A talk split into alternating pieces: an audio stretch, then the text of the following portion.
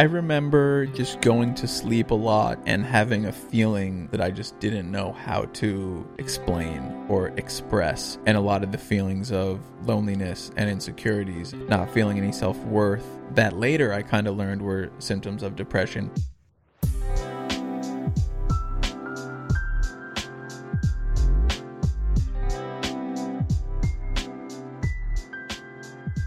Hey everyone, welcome to episode 12 of the Madhappy Podcast. I'm Peiman, one of your co hosts.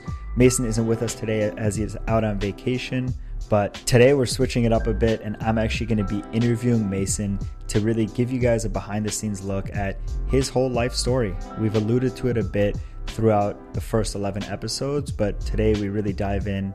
I act as the interviewer, even though I know a lot of the background, and we really get to hear really his whole life story. So, super inspirational to me. A lot of the inspiration of why we started the brand in the first place, and hope everyone loves it. As always, we talk about some serious topics on this show. We are by no means professionals and are not giving advice. If you or someone you know needs help, please visit us at localoptimist.com backslash podcast. Enjoy the show with Mason. Today we have a very special episode our guest today is actually my co-host Mason, so a little bit different than how we usually do it, but we felt like we just wanted to talk more about one how we got to doing Madhappy, but mo- really more on Mason's life story and and how he got to where he is today and his mental health journey because I think for me being his friend for the last 10 plus years I, I think I've learned a lot from it and been uh, inspired by it in many ways. So hopefully, uh, everyone that's listening will think the same. Yeah, for sure. Uh, thanks for having me, Peiman.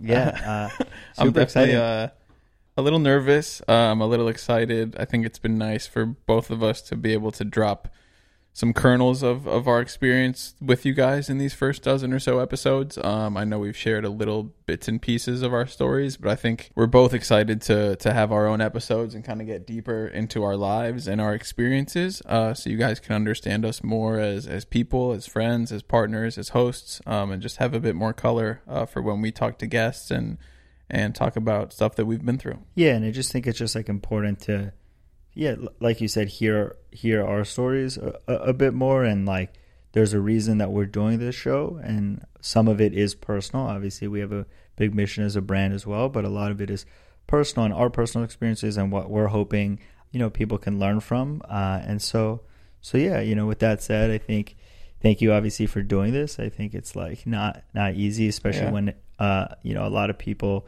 potentially are going to hear it hopefully as especially you know as as the podcast continues to grow. So yeah. I think you're welcome uh, you're welcome for going first. Yeah. Yeah thank you. Uh, i think just to get into it um you touched on it a little bit but maybe like rewind the clock for us a bit of just like you know where were you born? Like what what situation were you born into? Like you know some insight there i think is a great place to start. For sure. Um yeah, I think I shared kind of the super quick version of this on the Rami episode, a bit about how my family came together, but I feel like that's a good place to start is family of origin. I think for anyone, we are the product of where we come from, for better, or for worse. Uh, for me, I was born in Aspen, Colorado, actually, back in 94. Uh, my parents were pretty young at the time. Within probably half a year of me being born, uh, my biological father I think wasn't really willing and ready to be a dad at the time, and, and him and my mom ended up splitting up. Uh, he went back to Ohio, where he was from. Me and my mom went back to Michigan, where she was from, and moved in with my grandmother. Uh, subsequently, my mom got set up with this guy who they were family friends and had known each other their whole lives, uh, had vacation together, and and things like that. We're super close in in the Jewish community of Detroit. Um, he had just gotten out of a divorce as well. Uh, he had two kids from his previous marriage. My mom had one. Uh, they started dating, and I started hanging out with these kids. Then the two of them decided to get married, and my dad, who's technically my stepdad, but in the story I'll refer to him as my dad, not my biological father. Uh, the three of us moved to LA after they got married. Once he got a job opportunity out there, and we would go once a month uh, fly from LA to Michigan to spend a weekend with his kids and my new brother and sister who were still living in Michigan with their mother, uh, my dad's my dad's ex-wife at the time. Um, in the late 90s, early 2000s, uh, my mom and dad had two kids of their own, so we quickly had a family of five. And then in 2002, my sibling's mother and my dad's ex wife passed away from brain cancer, and the two of them moved from Michigan to LA to come live with us. Uh, so I was in the second grade at the time. And like I said on the Rami episode, that is the first time that I went to therapy. So yeah, that's kind of the the family of origin in a nutshell. I hope that all made sense and, and people were able to follow that. Yeah, and I think we'll we'll definitely get more into it. I think every time I hear it, obviously I already know your family of origin, but yeah. like I think still every time I hear it, it's pretty. Uh, it's definitely unique, I would say, and yeah. so much at such an, an early age. I yeah. think just staying on like that really young period of time for you. Like, do you remember any of that? you know before your mom got remarried time in your life or is it just like more hazy now like yeah yeah pretty uh pretty hazy uh no like real conscious memories but i mean through a lot of the work that i've done i've had to like dig there and ask a lot of questions and kind of uncover those things because i think it was like such a formidable time in my life obviously and there was so much instability and so much change. You know even a few summers ago when i was in treatment i was doing some work around my biological father, who I really honestly guys like I, I do not think about is never on my mind is never something that i feel like is weighing on me or is like a missing piece to me at all. Um, but they wanted me to kind of explore it a little bit so so i did. And it turns out that for me really even though i was pre-verbal and such an infant at the time you know that was a first example of abandonment for me that like somehow left an impression on my infant self that made me kind of cling to my mother in that way, cling to my grandmother in that way, cling to these kind of maternal figures for safety and kind of protection and things like that. That was like deeply rooted in a lot of the things that I developed in in my teenage and adult years, mainly starting with that fear of abandonment. So while I don't really have any concrete memories, I've I've kind of unlocked a lot of things from that time that have contributed to such a big part about myself. You know, I think in terms of the sibling dynamic, we all kind of have our like roles within siblings and I kind of went from being an only child to being the oldest of 3 to being the middle of 5. So that was kind of just a lot of different dynamics for me of of getting attention and and having to share and being a leader and then taking more of a backseat. Um, and I think it ultimately led to just like a lot of confusion in me in terms of like who I actually am and like how I'm supposed to behave. Yeah, and I also think of course it's like hard to remember that time, but I feel like when there's like so much change happening that yeah. like you're like having to almost like grow up or process things like very quickly. And yeah. Going from like, you know, not knowing your biological father and then like having a new dad and mm-hmm. then like having new siblings and then yeah. moving a lot. Like yeah. just is there anything else like that you remember from that time that that has stuck with you or just you've uncovered during your work? Um, of those like early days from like, you know, like when up until you were like seven or eight. Yeah, I mean, ultimately, I think I believe that everyone is kind of born intrinsically with with some sort of qualities or some sort of personality traits that we're all kind of given at birth. You know, there's like the age old debate of like nature versus nurture. I I do believe that some of those qualities we are born with. So like for me, I'm a natural empath and I'm a natural lover and like I have a really big heart. So the thing that I kind of realized was I just wanted to take care of everyone and I just wanted to make everyone be okay. And my brother and sister who lost their mom, I wanted to show up and be there for them. My mom who was upset about something or my dad who had lost his ex-wife, I just wanted to show up and be there for them. And it was so much less about me and how do I feel and what am I going through and more about I don't want to see people sad that I love and I want to make sure that everyone's okay, which which sounds really good and nice on the surface, but it leads to developing a lot of like codependent tendencies and a lot of people pleasing and a lot of kind of fixing and a lot of psychoanalyzing and a lot of these behaviors that that I still have today that that I love about myself, but are ultimately kind of my blessing and my curse. Like so, I think it's it's super interesting to look back on that time for me and and for anyone and to look back on that time in their life and see kind of what characteristics are still playing out in present day, but just maybe in a different or or more mature way. Yeah, like like those things that you had when you're five or six are still present in some way, but just like manifest differently, and you've worked through a lot of them. So like they're not necessarily like hurting you or Yeah, and it might like your memories of them might be something inconsequential, like playing with toys or or getting upset about having to go to bed or something. But like those things manifest, and they're like the same kind of things, but are showing up in in different ways of not having motivation to build a new habit or like not being able to fall asleep on time or like things like that. yeah, definitely. I think when when I think about like the first seven or eight years of your life, like it, it seems like there's like already like so many like ups and downs. Like I think Mhm. in many ways, like you were also like super lucky, right? Like that, Mhm. like your mom met your dad Mhm. like uh, shortly after uh, you were born, and and and so I I feel like it's just like pretty funny because it's like consistent throughout like your life story of just like times that are really bad and then times that like uh, obviously like there's luck and things involved that like other things work out well and just like Mhm. this like seesaw almost um one thing i want to talk about uh, that we touched on uh, in, in the rami episode was like you start in therapy like very early Yeah. obviously i would say most people haven't started therapy like that when they're like how old were you Seven, yeah. yeah like you touched on it briefly before but like what was that experience like for you at least like in the early days Yeah, um, a lot of confusion. Um, just a kid who was obviously feeling things that I didn't know what they meant or how to deal with. You know, I remember starting off in like the school counselor's office and just kind of asking questions, not really comprehending death. You know, wondering if if if my mom was going to die, feeling a lot of different things that I definitely needed to speak to a professional about.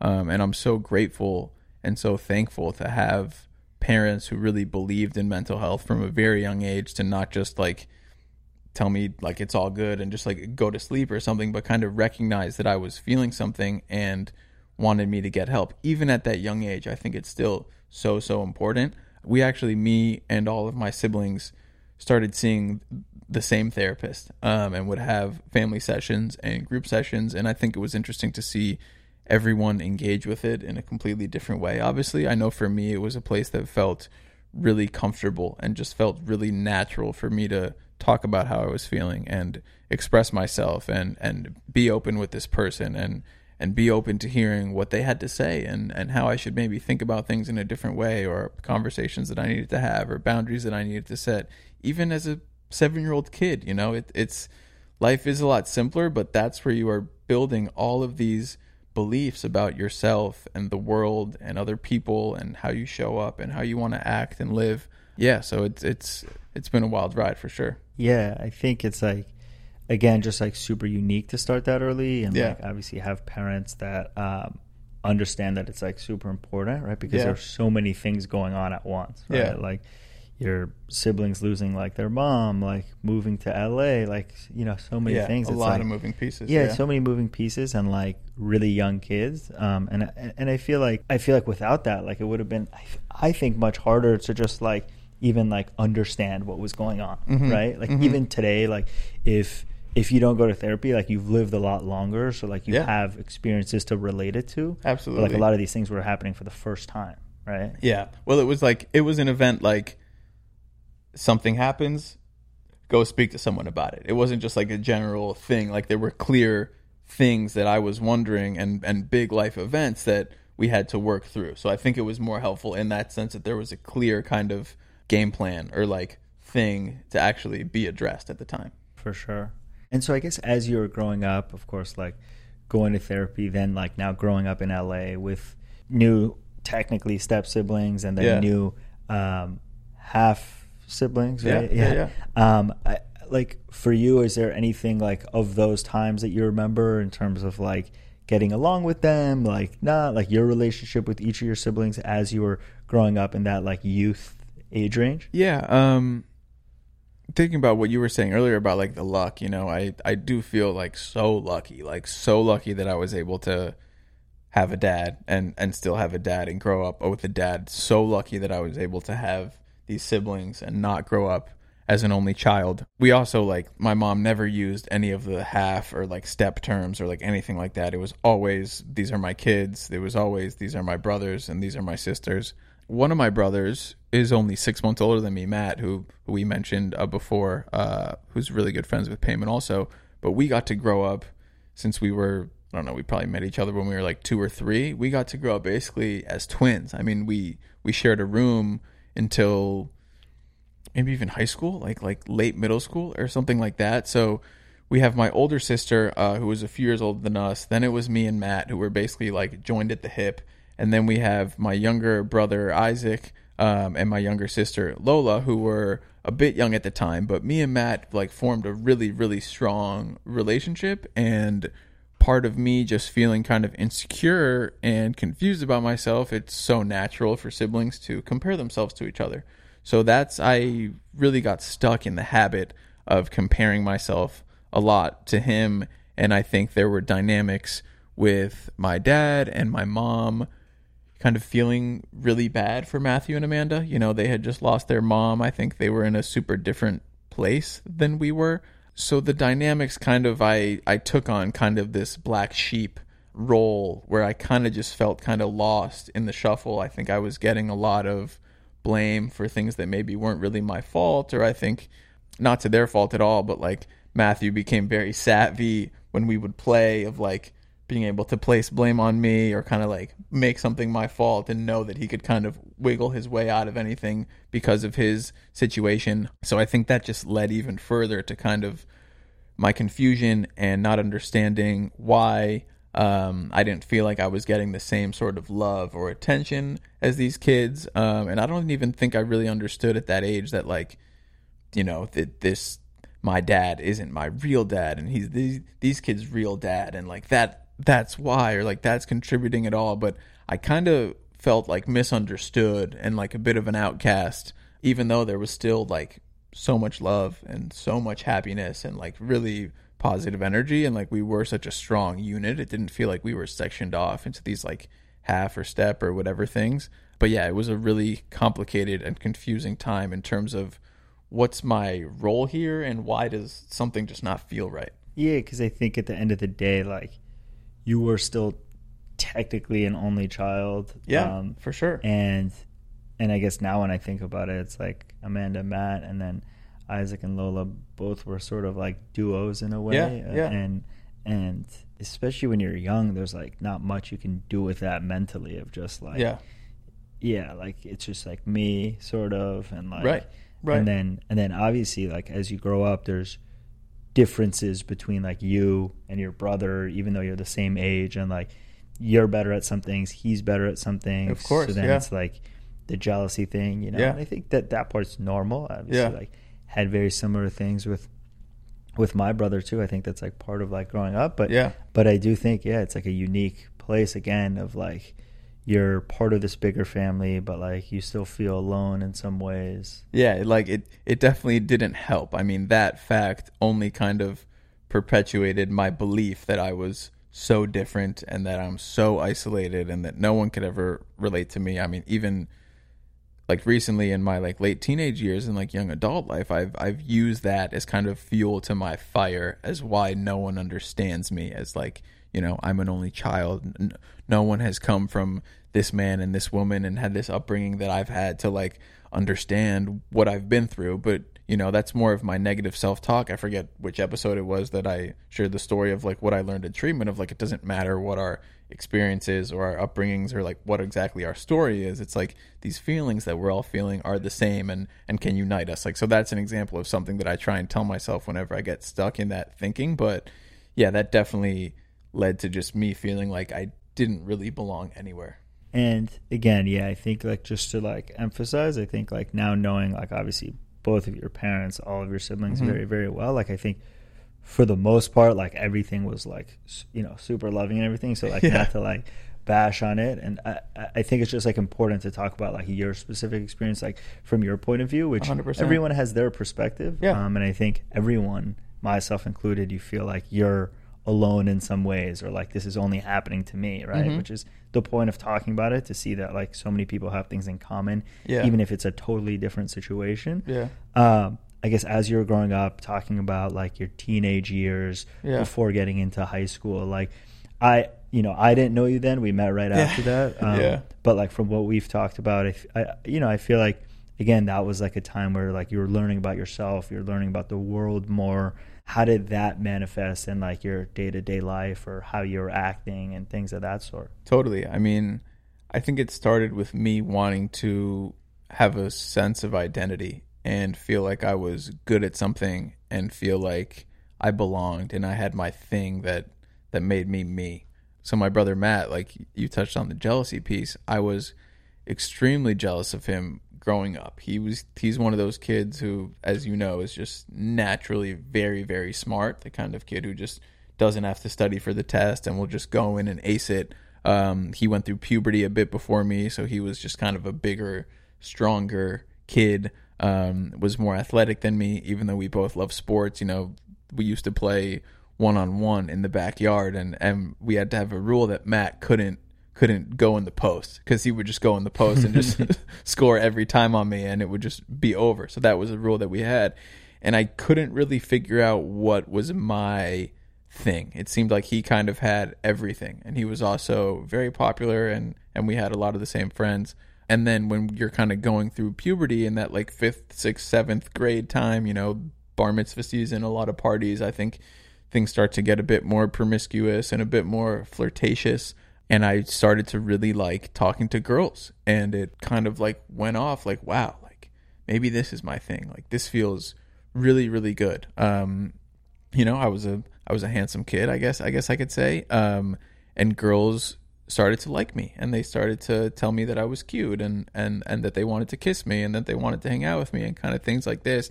And it felt so good and so validating for me at such a young age and I think was giving me a lot of feelings that I didn't have before and it was like, oh shit, like this this is my thing, right? Like Matt has those things that are his, my other siblings have these things that are theirs like this is my thing. Like this is the thing that I own and the thing that makes me feel good.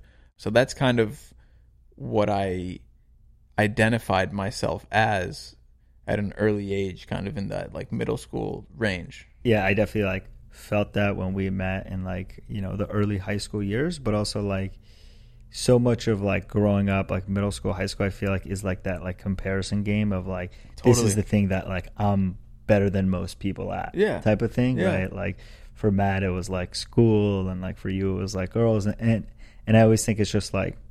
I guess it's like part of just like growing up and figuring it out and like It's like labels. yeah like i don't think that like it's necessarily like terrible you know like i think like that's part of like your childhood of figuring it out like you're insecure about a lot of things and like obviously it's not ideal but i think it's like something that most people could relate to Yeah. I, i'm curious like so uh you know as i mentioned before like i met matt your brother like freshman year of high school and Yeah. but you went to a different high school like Yeah. I, and and so like that's kind of how we crossed paths but like what was that distinction of like oh like i'm gonna go to a different school was that part of that do you think Yeah, um, so we were living in Beverly Hills at the time, and Matt decided to go to Beverly Hills High School, which is the public school, and we had both been coming from a Jewish day school from K through eight, um, and I decided to stay in the Jewish day school pipeline and go to a school called Milken Community High School in the Valley. I think that I needed more structure and kind of the the assistance and support that like a private school provides like academically.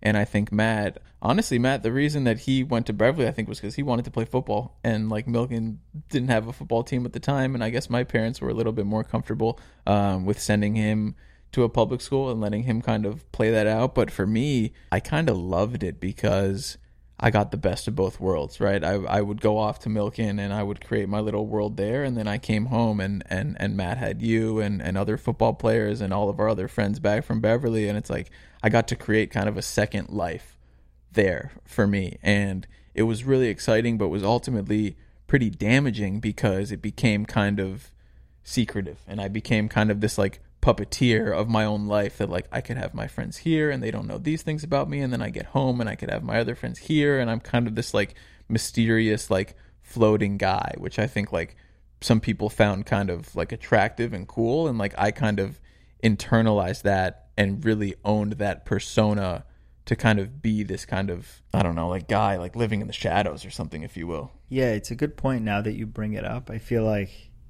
yeah, this whole like worlds thing, which we've talked about before, of just like, you know, feeling safe in like your like school bubble there, and then Mhm. like being able to come home, like have Mhm. different friends, and like, Mhm. what do you think it was for you? Yeah, like you talked about that, like more like mysterious, like low key thing. Like, what part of that, like I guess, like felt good to you, or like made you feel like safer, or you know, like Yeah. how did that really manifest? I think as humans, we all instinctively want to be in control and want to have control and want to feel powerful just naturally. And I think from a very young age, I didn't feel like I had a lot of control or power in my own life. You know, I, I think that's clear with how I was moving around so much and was just kind of dragged all over the country with like oh, where I was going to live and, and, and who my siblings were going to be and, and what my family was going to look like. And then having so many siblings, you know this better than anyone, but my house did kind of become the place where everyone is all of the time. Like the biggest open door policy that you guys could ever imagine, like that was my house. And we grew up with a bunch of aunts and uncles and first cousins and second cousins and just like a giant family. Not to mention all of us having our own friends that were always over. Like we used to lay down three extra mattresses in the living room and there would be a dozen kids sleeping over every Friday and Saturday night. So for me, that was just another example of like, wow, I don't have control over any of this. You know, I think people started to really enjoy that. Our house was in a central location. It was super fun, and there were just no boundaries at the time. So people would be in and out, whether I even invited them over or not. And I didn't feel like I had any control. So I had to kind of subconsciously, I was building this world where I could have control and where I could be by myself and I was calling all the shots and I had all the power. So I think throughout the years as this kind of girl thing happened and I learned about it plus I was trying to gain some control and have more authority of my own life that was kind of the natural place for it to go of like I can control this information and who I talk to and what I'm doing with it and how I'm sharing it and these are things that nobody else knows and it kind of made me feel like like the power broker of my own life where I didn't really feel like I could control any other elements besides that. Wow. Yeah, no, that makes sense. I think yeah, I think it comes back to I think control is like a big thing I've realized for myself as well. I think Yeah. most people like Yeah. want to feel in control of their life or like just like every day when you feel like it's like such a powerless position. Yeah. I think in some cases it's good to like be able to like let go of like not having control, like Mhm. certain things that you can't control. Yeah. Um, but then sometimes you're so like hyper focused on the things you can control. And, Yeah. And I think it kind of comes back to like, you know, maybe it's like the the abandonment thing that like you were talking about earlier of just like you couldn't control that. Like you, you know, you, there was a lot like you moved. Like there were Yeah. so many things. Yeah. Like, do you think that that sort of w- was what was like seeping in, plus like some other factors that like made you want to like create those worlds and like feel like this powerful person? Yeah, I think those are the factors that like laid the foundation and then I think paired with like just having depression as a kid like really kicked my ass and didn't help and then also not feeling smart. I think for kids there's such a big emphasis placed on school and academic performance. And like I never felt comfortable with myself in the classroom. I was always in the slower classes, always was the kid with extra time on the test. And like for some reason it, it just creates the narrative like you're not good enough or you're not going to make it. Or like if you're not getting good grades like you're fucked right? Or like it's going to be a really long road for you. So then that also kind of just having me feel really down on myself and really lost and really worried about my future and just really nervous. And then what was the thing that was always there to make me feel better? You know was was talking to a girl you know F- from an early age it it became like a drug like an addiction for me like a real vice and like a medication that I could turn to that could just alleviate all this other stuff where like nothing else in the world mattered because I was feeling really good about myself because I was kind of getting a hit off off feeling wanted and feeling valued Yeah, no, I, I, I mean, I think a lot of like childhood and even today, it's like all about like self esteem of Yeah. just like, you know, loving yourself and who you are, like outside of like anything else that's going on. But like often, like we see like, especially when we're talking to people on the show, just like how much of it is external for like a long period of time.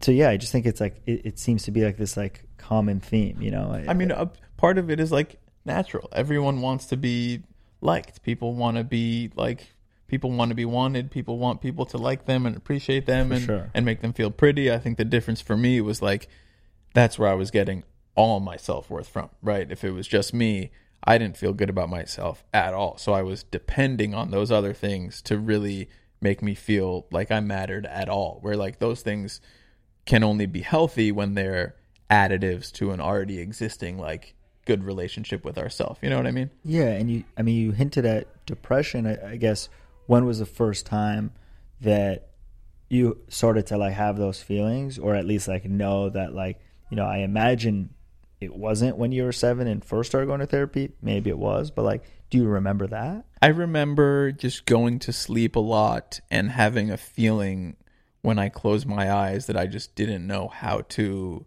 explain or express.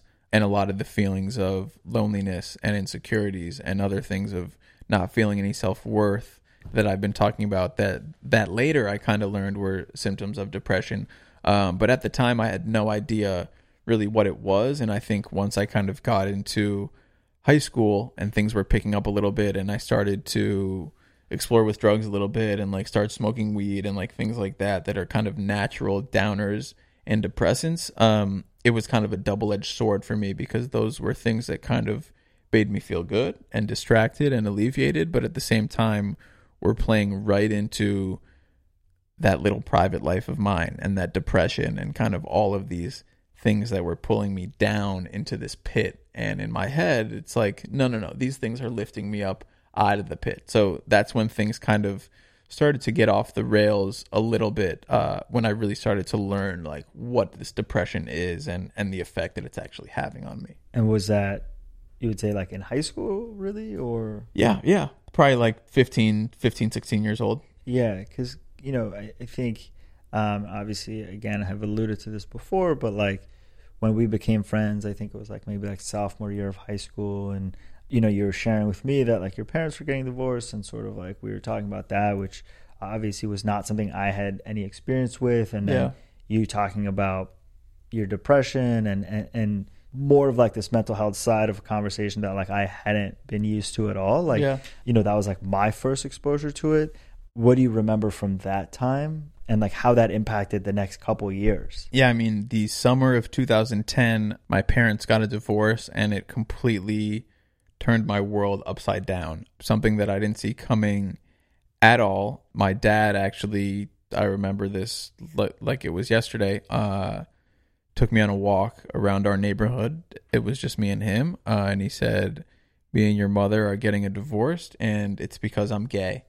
And that was a total shock to me. Um, I I really couldn't believe it, and it made me question kind of everything that I knew, and really just like stop me in my tracks. You know, I think my first instinct was like, I just want to support my dad, and I just want to love my dad, and it's not a big deal at all.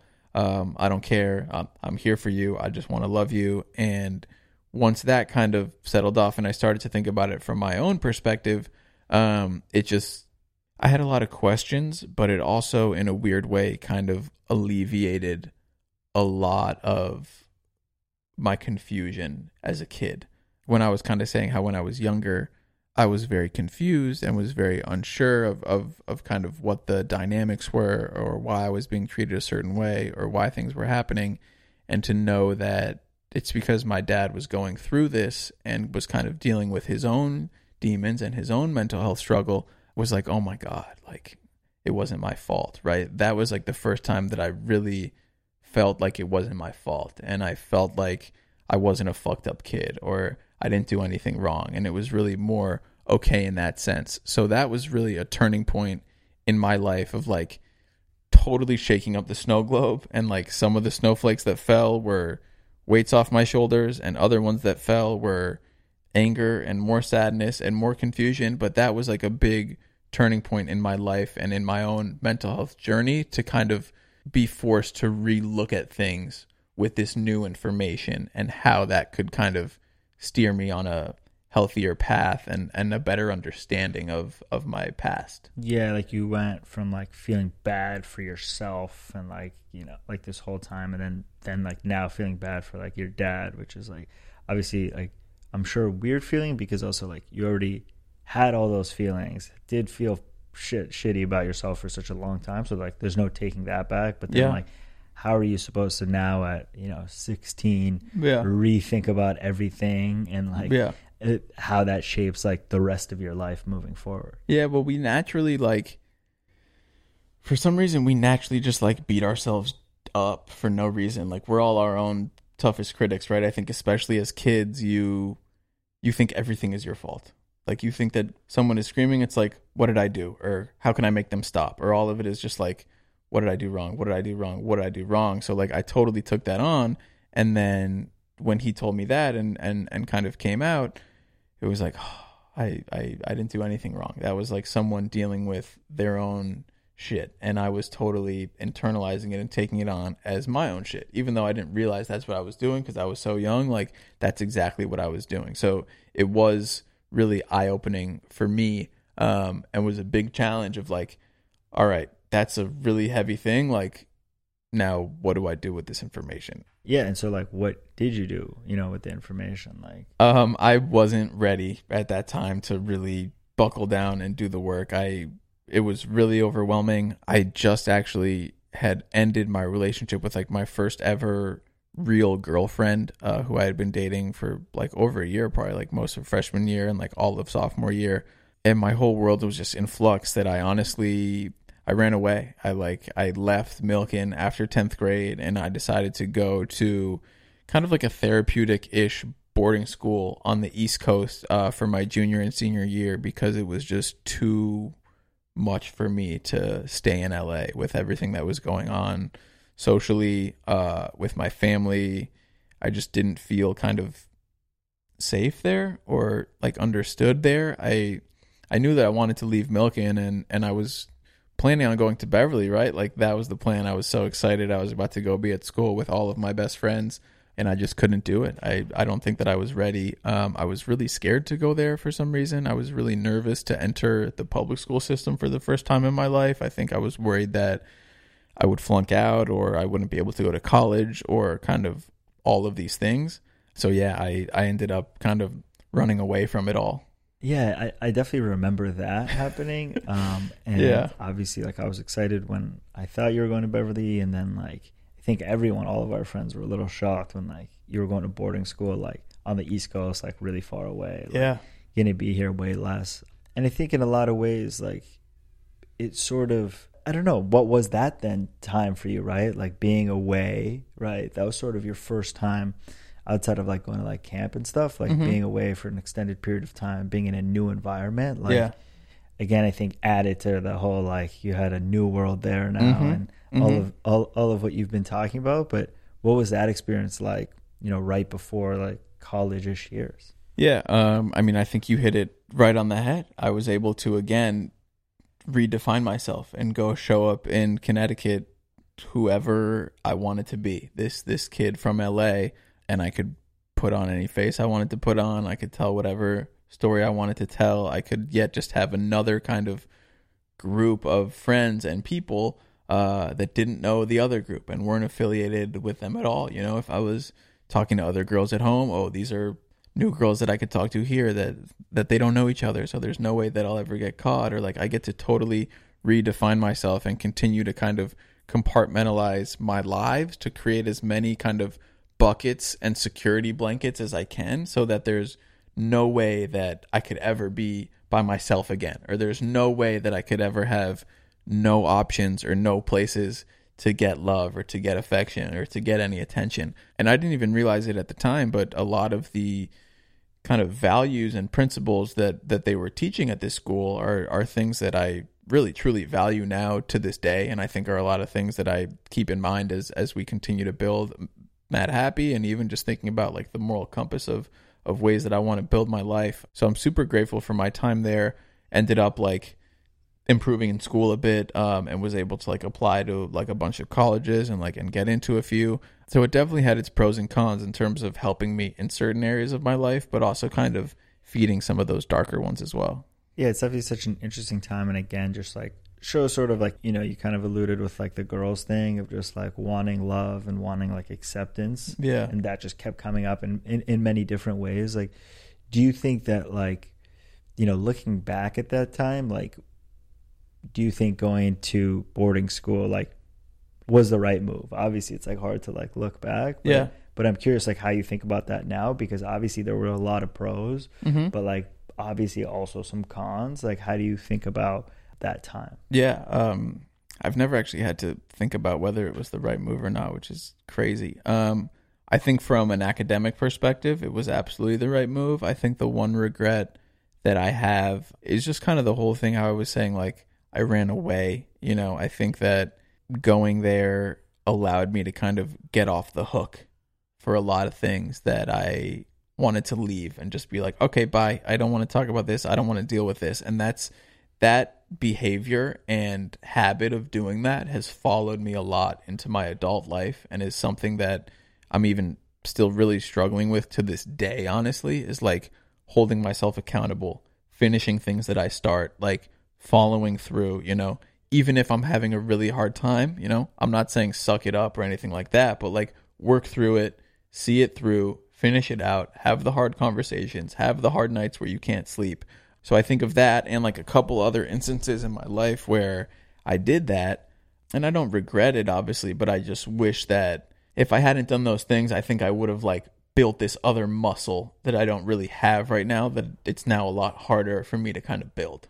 It's harder and then it's also harder to i feel like as you get older it gets harder to like run away too Yes. so then then you like feel like this like weird spot of like i'm not used to this but also like Just i can't like do absolutely anything stuck. Yeah. and like i've never felt like this before um yeah i mean i think obviously like i think i believe everything like happens for a reason and it's Mhm. like defined what happens next in so many ways for you so like you, we wouldn't be here today if like those things didn't happen but- Totally. Totally. um, but yeah, I was always interested in in how you thought about that. So I think to then move on to sort of the college time, right? Mhm. Like, uh, do you, do you want to just touch on like how your boarding school experience ended, and then Yeah, so uh, I wanted to go to Michigan so bad. My whole family's from there. I grew up just rooting for the football team and, and the basketball team.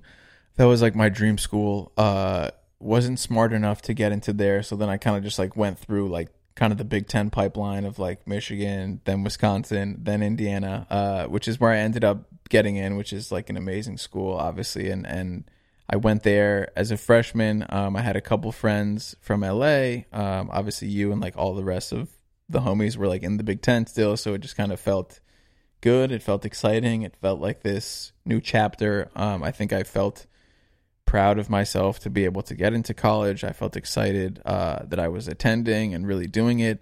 I showed up as a freshman and, and started rushing and started pledging and, and joining a fraternity and all these things and was so welcomed and I felt like I was making great friends and had a great group of guys. Classes were like I, I wasn't paying any attention to them. I had no direction or motivation or anything in that department. You know, it really just was kind of a social experiments those first few months.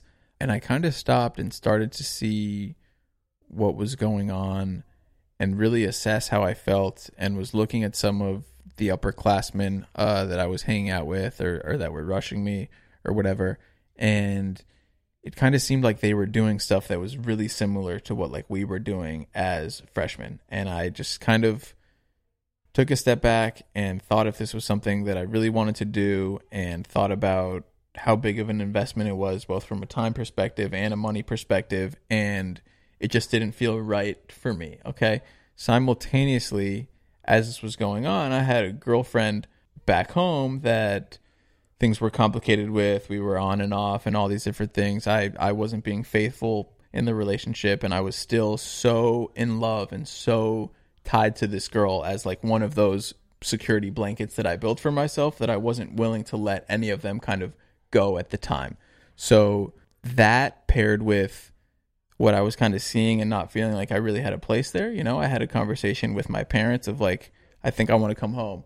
This doesn't feel like it's the right path for me. This doesn't feel like it's the right choice for me. Um, and I'm super grateful to them that they were open to that conversation. Um, and I ended up leaving after my first semester of freshman year and coming back home, which now even saying it out loud seems like another example of kind of running away.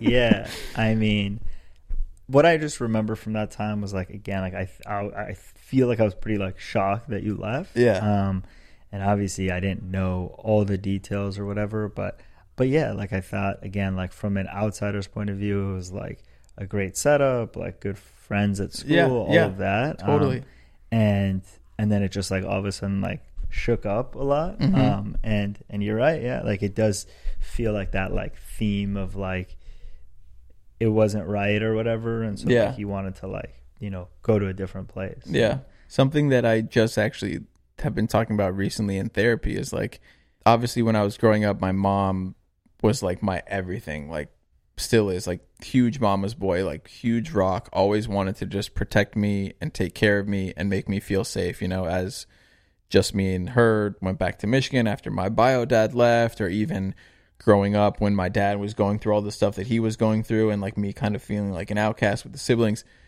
And I kind of learned from a young age that like she loves me so much and cares about me so much that like I'm gonna be able to get away with whatever I want. And like really learned to manipulate her and like use that as a weakness and like take advantage of her in that way that like anytime I was at kind of that crossroads and I just wanted to quit like I can convince my mom to let me quit you know so I think that's kind of what I did in part when I went away to boarding school, then also in part when I left college as well. Yeah, and I feel like your mom was doing that obviously with these like great intentions because like you're in a position where like yeah, you never really knew your biological dad, like Yeah. all of a sudden you had a new siblings, new dad, all this stuff and then obviously in some ways it made you act differently and like Totally. you know use that to your advantage in some ways, which Yeah. is weird to say, but yeah, but yeah, I think I think again like that led to I guess like another chapter of your life, right? Like I feel like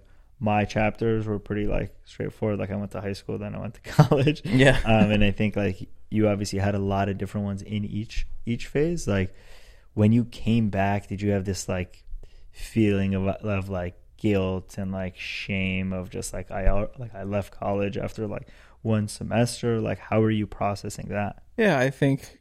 Well, first of all, I think anyone who's listening who is in high school before or college or anything like that, there's there's a million different ways to kind of grow up and and do this thing. I don't think there's any way that's right or wrong. There's obviously the most popular way, like Peiman just described, of like high school, college, job, kind of boom, boom, boom. But that's not the way for everyone, and that's not the only way to to have success and and to find happiness and to kind of do that. So I think I learned a lot in exploring alternate ways to kind of grow up and learn um which i think is like super valuable and like a super important message for everyone to know that like it's okay to Do it differently. yeah to take a step back and assess if does this feel right for me? Just because everyone else is doing it this way doesn't mean that i have to. But for me that's probably when i first started really dealing with my depression a lot. Like my substance use started to pick up a lot. I came home and obviously didn't really have any direction. You know like one of my parents main things of allowing me to leave college was like you're either going to get a job or you're going to stay in school somehow. So I came back and I started taking community classes at SMC, which like we had a lot of other friends from Beverly who went that path after graduation. So I didn't feel like I was totally alone there. But just the freedom and the lack of structure, I just like went off the rails. You know, I, feel like it was like, just like a recipe for disaster. In It some was a- ways, yeah. Like you said, you didn't have any motivation to like do anything school related yeah, due to your depression and or just like lack of interest in that. So yeah. And then like to come home and like be able to do whatever you want. I just feel like it was like impossible. yeah, to be able to stay up as late as I want, sleep in as late as I want, have like these kids who were home who like I could, you know, go get high with or or go party with, you know, I still had girls who were still in high school at the time that I had relationships with, you know, I had a girlfriend who, you know, I in part left college for that I was like still trying to win over, so like we were still talking and I was still trying to like not let that piece go because you know, I without this girl telling me that she loved me and wanted to be with me, I I didn't even feel like I could live anymore, or I didn't even want to be on this earth or even get out of bed if I didn't have something like that. And I don't think I realized the stakes of it at the time, but it was like all of these things that had happened that were kind of building up as like this big kind of pot of like witch's brew or something that just kept kind of spinning and was like slowly starting to boil over. You were mentioning that like the depression really was like kicking in more here because again, like you felt like you didn't have a direction, and then like that sort of led to more of like the substance abuse side of things. Yeah, I think that was just like I need as many things to make me feel better as often as I can get them, and I think I you know was exhibiting some traits of other like personality disorders that I've like flirted with and like come to learn more about in my adult years, but just like really like isolation, like social anxiety, self sabotaging behaviors that like I couldn't consciously understand why I was doing these things and why I was hurting these people in like these ways, but I just was and had literally no control over it. So a lot of these other pieces that I now can label as X, Y, and Z, whatever addiction, whatever disorder that I can make sense of now, but just had no idea of at the time and didn't really have anyone who was checking me or holding me accountable or like, you know, the most important thing we talk about with everyone is like support system. And I had absolutely none. Yeah. And I feel like you started from a place of like, going to therapy when you were seven, all this stuff, and it feels like a big support system. And mm-hmm. then like you came home and then like still felt like alone in a lot of ways. Yeah, well, I still had like the the the picture perfect family, and I think that I was still like talking about my stuff. I wasn't like running around like I was the happiest guy in the world. I was still being honest with my feelings. I was still kind of wearing a heart on my sleeve. All these things that are just part of who I am, but you know, maybe those things almost were able to hide a lot of what was really going on under, under the surface. Yeah, and so around this time, obviously, you started to work with my brother Noah on yeah on, on um, an apparel line that you guys started before Madhappy. But I guess was that an outlet for you? Like, did you see that as like a positive thing? For sure. Um, you know, obviously, I stopped doing the the community college thing. I can't remember which one came first, but like I started to get other jobs. I was like driving for Postmates and and your brother Noah, um, who's two years younger than us, was still was still in high school at the time, or like was still living in LA at the time, and we had kind of connected on just a more kind of creative, like homey kind of level, and just had the idea to kind of start something together. I think it was definitely a big outlet for me and something that made me feel excited when like nothing else in life really made me feel excited. And you know, my dad is a super creative person, and I feel like I've always kind of had that bone in me and i think it's interesting because i don't think either of us were really like obsessed with fashion like necessarily from the get-go i think we were both just like creative kids with ideas that wanted to express ourselves and living in la and and and kind of having access to the things that we had access to fashion was just kind of the easiest and most accessible outlet at the time is like go to downtown get a white tee and like screen print like your message or like or your brand on it so i think that kind of gave me a sense of purpose outside of of my addictions and behaviors for the first time ever. I I really never felt like I had something like that before then. Yeah, and I feel like it was just super super important at the time, even yeah. if it like didn't end up being anything like huge. I feel yeah. like from what I remember, like both of you guys worked really hard on that. And, yeah. Um, at the time, I felt like both of you guys didn't really have anything that like I've you guys did work super hard on. So yeah. it was like one yeah. of those things that to like have that kind of ownership yeah that i was talking about of yeah. like this is this is mine and we did this and we own it and we're kind of calling the shots and it just kind of feels like our baby in that way which i think was super important for you at like a time that did feel like a real low yeah um and i, I guess like fast forwarding a bit like just over those next couple years that you were doing that and you know obviously we ended up starting Madhappy in late 2016, early 2017. But was it just more of that? Just more of like living, continuing those like behaviors that like were detrimental, working on this brand with with Noah and trying to figure it out? Yeah, I mean, I think around that time, like I was saying, I used that reference of like the witch's brew. It was kind of just more and more, and it's like a very slow build, but these things were just happening and going unaddressed and I was continuing to just build this web of lies and this kind of secret world and having it go deeper and deeper. Um, obviously, getting into different relationships falling in love, uh, kind of really building super strong connections to one girl in particular, and like putting all of my self worth and happiness and life into this person, you know, where I wasn't feeling any of those things on my own. And it was super unfair of me and like super manipulative and like things that I didn't realize at all at the time. And, and obviously, it doesn't mean that, that the love or that the relationship was like fake at all, but I was just not doing it for the right reasons. I was doing it to really fill a hole in my life where I now view relationships as like two full people kind of coming together and sharing their lives instead of having somebody else be your life. So that was going on. Obviously, our our first company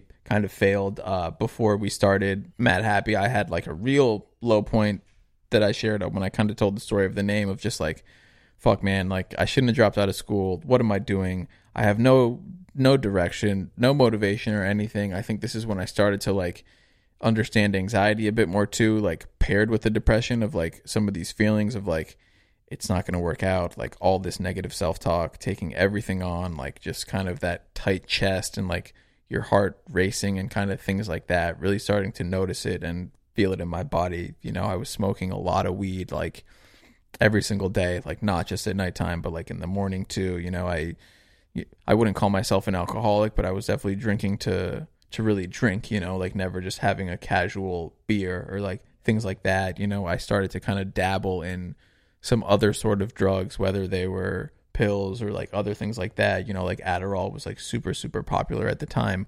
Xanax was like a super popular drug at the time, like really like dangerous things that were just like numbing me, like ultimate numbing me.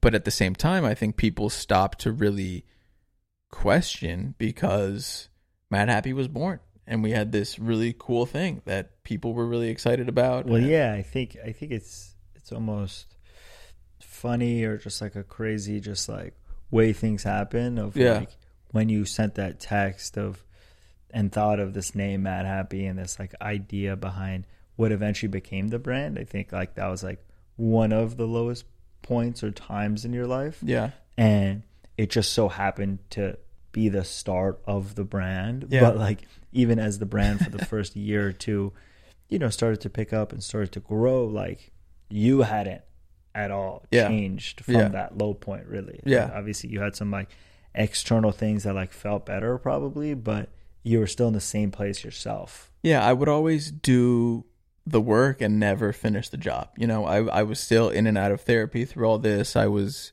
talking to my friends, as you know. Like it's not like I was just I'm the happiest guy in the world and nothing is wrong, but I would never finish the job. I would do 50% of the work. I would do 60% of the work, 70% of the work and think that that was enough and then slowly over time just kind of regress and like fall back into these habits and never really complete it. And not even that it was really something to complete that way, but never just fully commit and and and be all in. Yeah, and I think I think a lot of that was evident too of just when we did start working on Madhappy together of Yeah. just like there was still a lot that you were going through of just trying to figure out like what your place was, whether like within the company f- for the long term or what Mhm. your place was just like in life. Mhm. Um, and then obviously it eventually led to like your I would say your lowest point Mhm. um, in your life. Um, and and again, it's just like crazy to me that it was at a time where like externally, it like you know things were going well, like you were working on something like full time. Yeah. Uh, so I mean, to share more on that, I think would be great. Yeah, I mean, no one ever really knows what is going on with someone. I think that we've like tragically seen these examples with, you know, certain celebrities in the last few years, be it Tony Bourdain or or Kate Spade or kind of people like that who seemed like they were on top of the world and like had some of the best jobs in the world and had all their dreams come true and it doesn't matter what's going on if you don't feel right inside. And those sort of external things aren't really what makes someone happy or make someone feel fulfilled. Um, and around that time, I had a really bad breakup with a girl who I was madly in love with, who I was convinced that I was going to marry, that I was going to spend the rest of my life with, someone who I had put all of my happiness and self worth eggs into this basket. The breakup was my fault because I was dishonest in in the relationship and it was funny because this relationship ended nearly identical to how my previous relationship had ended, both with girls who I thought that I was going to spend the rest of my life with. Even at a young age, I I'm just that type of of lover or like love addict, I guess. That that's how I was kind of viewing these things as like let me cement this in stone for life so that I never feel alone or something like that. And when that happened to me, I you know, first I did whatever I possibly could to try and get this girl back, right? And then when I realized that that wasn't going to happen and I had to like respect her and, and kind of step away, I felt like I had absolutely nothing. I didn't care about Madhappy one bit. I didn't care about my family. I didn't care about anything that was going on. I felt so alone and I felt like I didn't want to be here anymore. And I had a lot of suicidal ideation and was in a super scary place. Um, around that time, I went to my first ever SLAA meeting, uh, which is Sex and Love Addicts Anonymous, and that felt good. You know, I, I had never learned what that was before that addiction, and I completely identified with it in every single way. So, like, those meetings felt good, but it was like the only hour of my day where I felt any sort of peace or company. And I was even starting to go to two or three meetings a day sometimes, and it was the only thing that made me feel good. Every time where I wasn't in one of those rooms, I just didn't even want to be here anymore. Uh, so ultimately, kind of like a week of that led to like a suicide attempt that I had where I kind of didn't feel like myself, didn't recognize who I was in that moment. It almost feel felt like another version of myself came in and kind of took control of my body and I almost like turned myself over to this darker side of me that clearly has always been there. And there was a moment where I just kind of like snapped back into reality and into my body and didn't know where I was or what I was doing and was scared shitless out of my mind and immediately drove to my mom's house and told her what had happened and started crying and and she called my dad over um, and we were all you know I'll I'll never forget this all just lying in bed together and I was like I need to go get some help. I need to go away and get some help. Um so that's kind of the story of of that yeah, I definitely remember uh, that time. It was like a super like scary time. Obviously, Yeah. when you when you shared that with me, but also just like really like seeing you in that place. I feel like all the other times, yeah, I just had never seen you like that. Obviously, I, we had been through a lot of challenging times in in each other's lives by that point. But yeah um, it definitely did feel like the lowest, lowest, lowest point ever. Um, yeah and yeah, I wasn't sure. Obviously, when you told me, you know, you told me you were going away to get help, I felt like that was like the only possible move. I think like for me it was just so scary because of how quickly I ended up there. Like I was never someone who had those kind of thoughts before or even thought about things like that before and then within a week or you know 10 days I was in a place where that felt like the only solution and was something that I was convinced that was what I wanted to do that you know this will be easier on everyone. This will be easier on Peiman and the rest of my partners. This will be easier on my parents. This will be easier on my friend. You know I'm not I'm not adding any value to anyone's life. I'm only fucking everything up and getting in my own way and just hurting people who really love me and care about me. So I think looking back on it that's kind of the biggest thing for me which is why I'm so passionate about sharing my story and really doing this work is because I understand how quickly things can kind of turn and get very scary if we're not talking about things and if we're not really expressing ourselves and kind of asking for help. yeah, because because it was for so long that like, you know, you knew you were depressed, you knew you needed help, but like, you're right, it did like very quickly turn to this like as dark of a place as it could get. Yeah. like, quickly. And I also think it's like obviously you've shared your story a lot, but uh, I also don't think that like you've shared that part of it Yeah. before really and i think it's like a it's even an additional layer of just like like you're way more comfortable sharing all the other stuff and Completely. and, and so it's just like i think it's like you know so many people just don't know that like these things are happening and Yeah, like you yeah, know, there yeah. there is something on the like other side like of what you're able to find like by going away and getting help. Yeah, I mean that was the other part that I think about when I look back on it is like the worst part of my life is is the best part of my life. And I know that sounds like kind of bullshit or like how is that even possible, but it's it's really really true and I really believe it because from there I went away for a few months to an amazing facility and did all of this work that I was never strong enough to do before. And sadly, it took something so big and dark like that for me to really address it. When I was there, kind of like how I was saying earlier, I would only do 50, 60, 70% of the work. That's where I kind of completed 100% of the work and really went back and learned about myself and was able to talk to professionals and get some diagnoses about what was going on with me and really be able to look at my life as a whole, look at where I wanted to go, and really set up a treatment plan for even when I left that I'm still kind of executing and working on to this day of like, you are someone who struggles with mental health issues. This is going to be going on for the rest of your life.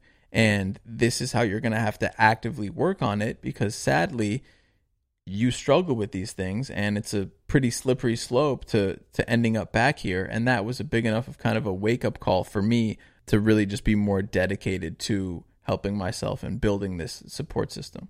Yeah, I think I remember I think you were gone for 3 or 4 months maybe. Yeah. Um and we didn't really talk in that time. Obviously. Yeah, I didn't like have a phone or anything like no laptop, no Wi-Fi, really no communication besides just like a landline that I would maybe call my parents on like once a week or something. Yeah, and I just remember, of course, it like felt weird to me of just not knowing, um, you know, not knowing how you were doing. Yeah, obviously, like we we were still like in LA, like trying to run the company, and it just like was just this weird time because like our biggest mission as a brand is to like illuminate these things, talk about them more, and like one of our partners and like just like more importantly like one of my best friends was like going through about the worst thing you could be going through, I guess, at that time. So yeah.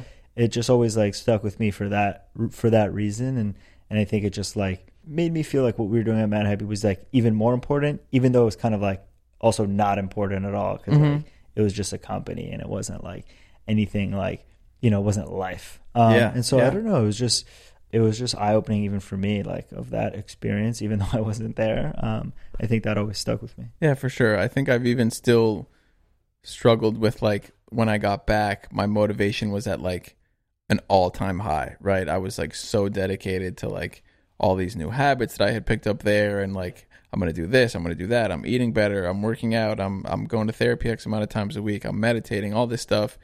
And I even still struggle with now kind of keeping up that routine and that attention to taking care of myself when it's not panic mode or when I'm not really, really struggling is yeah. like now my biggest challenge is like the constant maintenance of even when things feel pretty good or even when it's smooth sailing, that doesn't mean that it's a time to take a day off or to not or to think that your mental health isn't important that day. You know, for me that's a reminder that like it's even more important yeah. because it's because of that that I'm able to have these kind of days where the seas are a bit more calm. So I think looking back it's like just interesting to me how so many themes of my life keep repeating themselves and I think will continue to repeat themselves, but it's kind of how I deal with them and like what tools I can pull out of my, you know, emotional and mental toolbox that can help me kind of attack them because I've learned that none of these things are really going to go away. My depression's not going to go away. My insecurities aren't going to go away. All my childhood experiences aren't just going to go away. They're somewhere stored in our bodies and our brains and, and are filed away deep in our file cabinets and, and we'll get triggered and we'll get pulled up at different times in our life for different random things. And it's about really sitting with them and listening to them and addressing with them instead of just like kicking that file cabinet shut and pretending like this isn't happening. Yeah, and I also think it, it is important to note that of course it's like hard to keep like every habit you make like during that time. Like I don't think that that's absolutely realistic. Yeah, like there's times where like you have this crazy motivation and like motivation just like more comes and goes. But I think you know your biggest commitment was obviously like being sober. Which, yeah, like you've been sober now for three over three years. Yeah, and then just you know some of the other work that you've been doing to like you said, maintenance and just like continue to continue to work on it, right? For sure. I mean, getting sober was like a huge thing and I have an interesting relationship with sobriety because like I said, I, I never really considered myself an alcoholic or I don't think that anyone would have said that that I really had a drug or alcohol problem, but for me it has always just been about I know that I deal with a lot of shit that makes life feel really hard for me and I want to set myself up uh, to be in the best position to succeed. So there's so much in life that we can't control, like we were talking about earlier, and we have to be hyper focused and pay attention to the things that we can control. And for me to set myself up for the best chance of succession is like I am going to control these things that I can. I know drinking isn't going to lead me anywhere good. I need to cut that out. I know that smoking really just perpetuates my depression and just leads me to a darker place and will likely lead me to some self sabotaging behaviors that won't be good for me and that I know from my past where this will kind of go. I need to cut that out. Other certain friends when I got back from rehab or other certain people from my past that I knew could kind of open some of those doors, I had to cut out. So it was really for me about world building of let me really build my world, let me set this up. It's still going to be really hard and I still might fuck it up, but this just like gives me the best odds. For sure. Yeah, I think it was just like you were like finally being like accountable to something exactly just like not letting the things that you used to use to run away like the drugs or girls or whatever like yeah. be like things you could do now. Yeah. Which i think like i mean is, is like the, i think one of the biggest takeaways of just like how you're able to go from somewhere of like doing that all the time using that as a crutch over and over over, over again and then now being in a place where yeah obviously you still have challenging times like that's never going to go away. But i think in some ways it, it's become more manageable and like you're again using the things you can control to like create an environment that like makes it easier for you to be on that path. Absolutely and and we'll end with this uh, that i want to share with you guys kind of an allegory to self and life that that I've come up with that has really helped me uh, that I've shared with a lot of people and and and I know has been helpful for some is I kind of view my existence and myself as a tree and as this big, beautiful tree with a strong trunk and all these branches and all these green, gorgeous leaves that have grown off. And, you know, the soil is nice at the base of it and it looks great and it looks very beautiful on the outside. And growing up, when these kind of flags would kind of come and, you know, I, I know I'm kind of smoking too much. I should kind of cut that habit or I know I need to stop, you know, sexting this girl when I'm in a relationship. I, I really shouldn't be doing that. Cut that habit. And what I was doing was I was cutting off branches of my tree were all my habits. I'm going to cut off this branch. I'm going to cut off that branch. I'm going to cut off that branch. And what I meant by only 50 or 60 or 70% of the work is like that was me chopping down a branch, right? What happens after you cut down a branch on a tree? It's going to grow back. And all of those kept growing back. And I wasn't actually doing the work. And when I went away to treatment, was the first time that I started to think about all right these branches keep coming back right? What's the way that i can really take these branches out and not have them come back was to go underground and look at the roots of my tree right? So we have these roots underneath that no one can see that are underground but are really where everything comes from where the trunk and where all the branches and all these things grow and manifest out of these roots. And for me that was my childhood. That was these beliefs about myself. And it wasn't until i was really able to go underground and dig out some of these roots and cut out some of those that I was able to stop these branches from continuing to grow. So I I think that's a nice way for me that I've been able to kind of look at things and I think for other people it's a nice way to kind of just understand why you might not be seeing changes and other ways to kind of approach deeply rooted behaviors and habits in a more kind of practical way. Yeah, I think that's a great place to leave it. Yeah. Thank you for sharing the story. I know it's going to help a lot of people. I know it's not easy. Yeah, uh, I'm and, sweating right now. Yeah, and and uh, and you know, hopefully everyone just was able to take even one thing away. I think it's like a very powerful story, and just like where you can get to over time if you do what you need to do to like get on the right path. For sure. I mean, this this I even feel, you know, even though I'm sweating and my heart's beating a little fast now, it does feel really good to talk about these things and P like thank you for just you know, allowing us to to do an episode like this and and just being really here and like listening really well um, and being patient with me and all these things. I, I I really enjoy hosting this show with you, and I hope that we can do an episode like this for you soon as well. of course, yeah. Thank you. Uh, hope everyone. Um, hope everyone you know enjoyed it and and and Yeah. hopefully learned something and we'll talk to everyone next week. See you guys.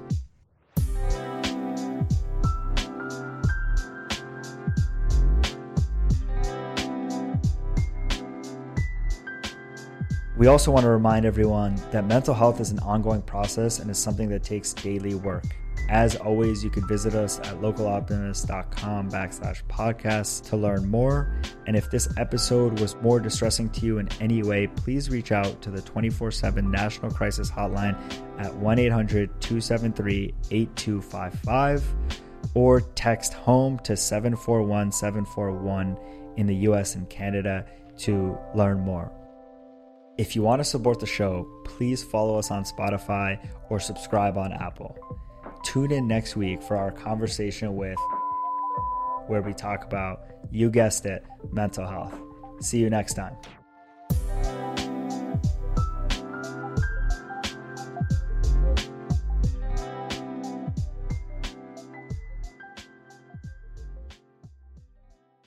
The Madhappy Podcast is brought to you by Optimism.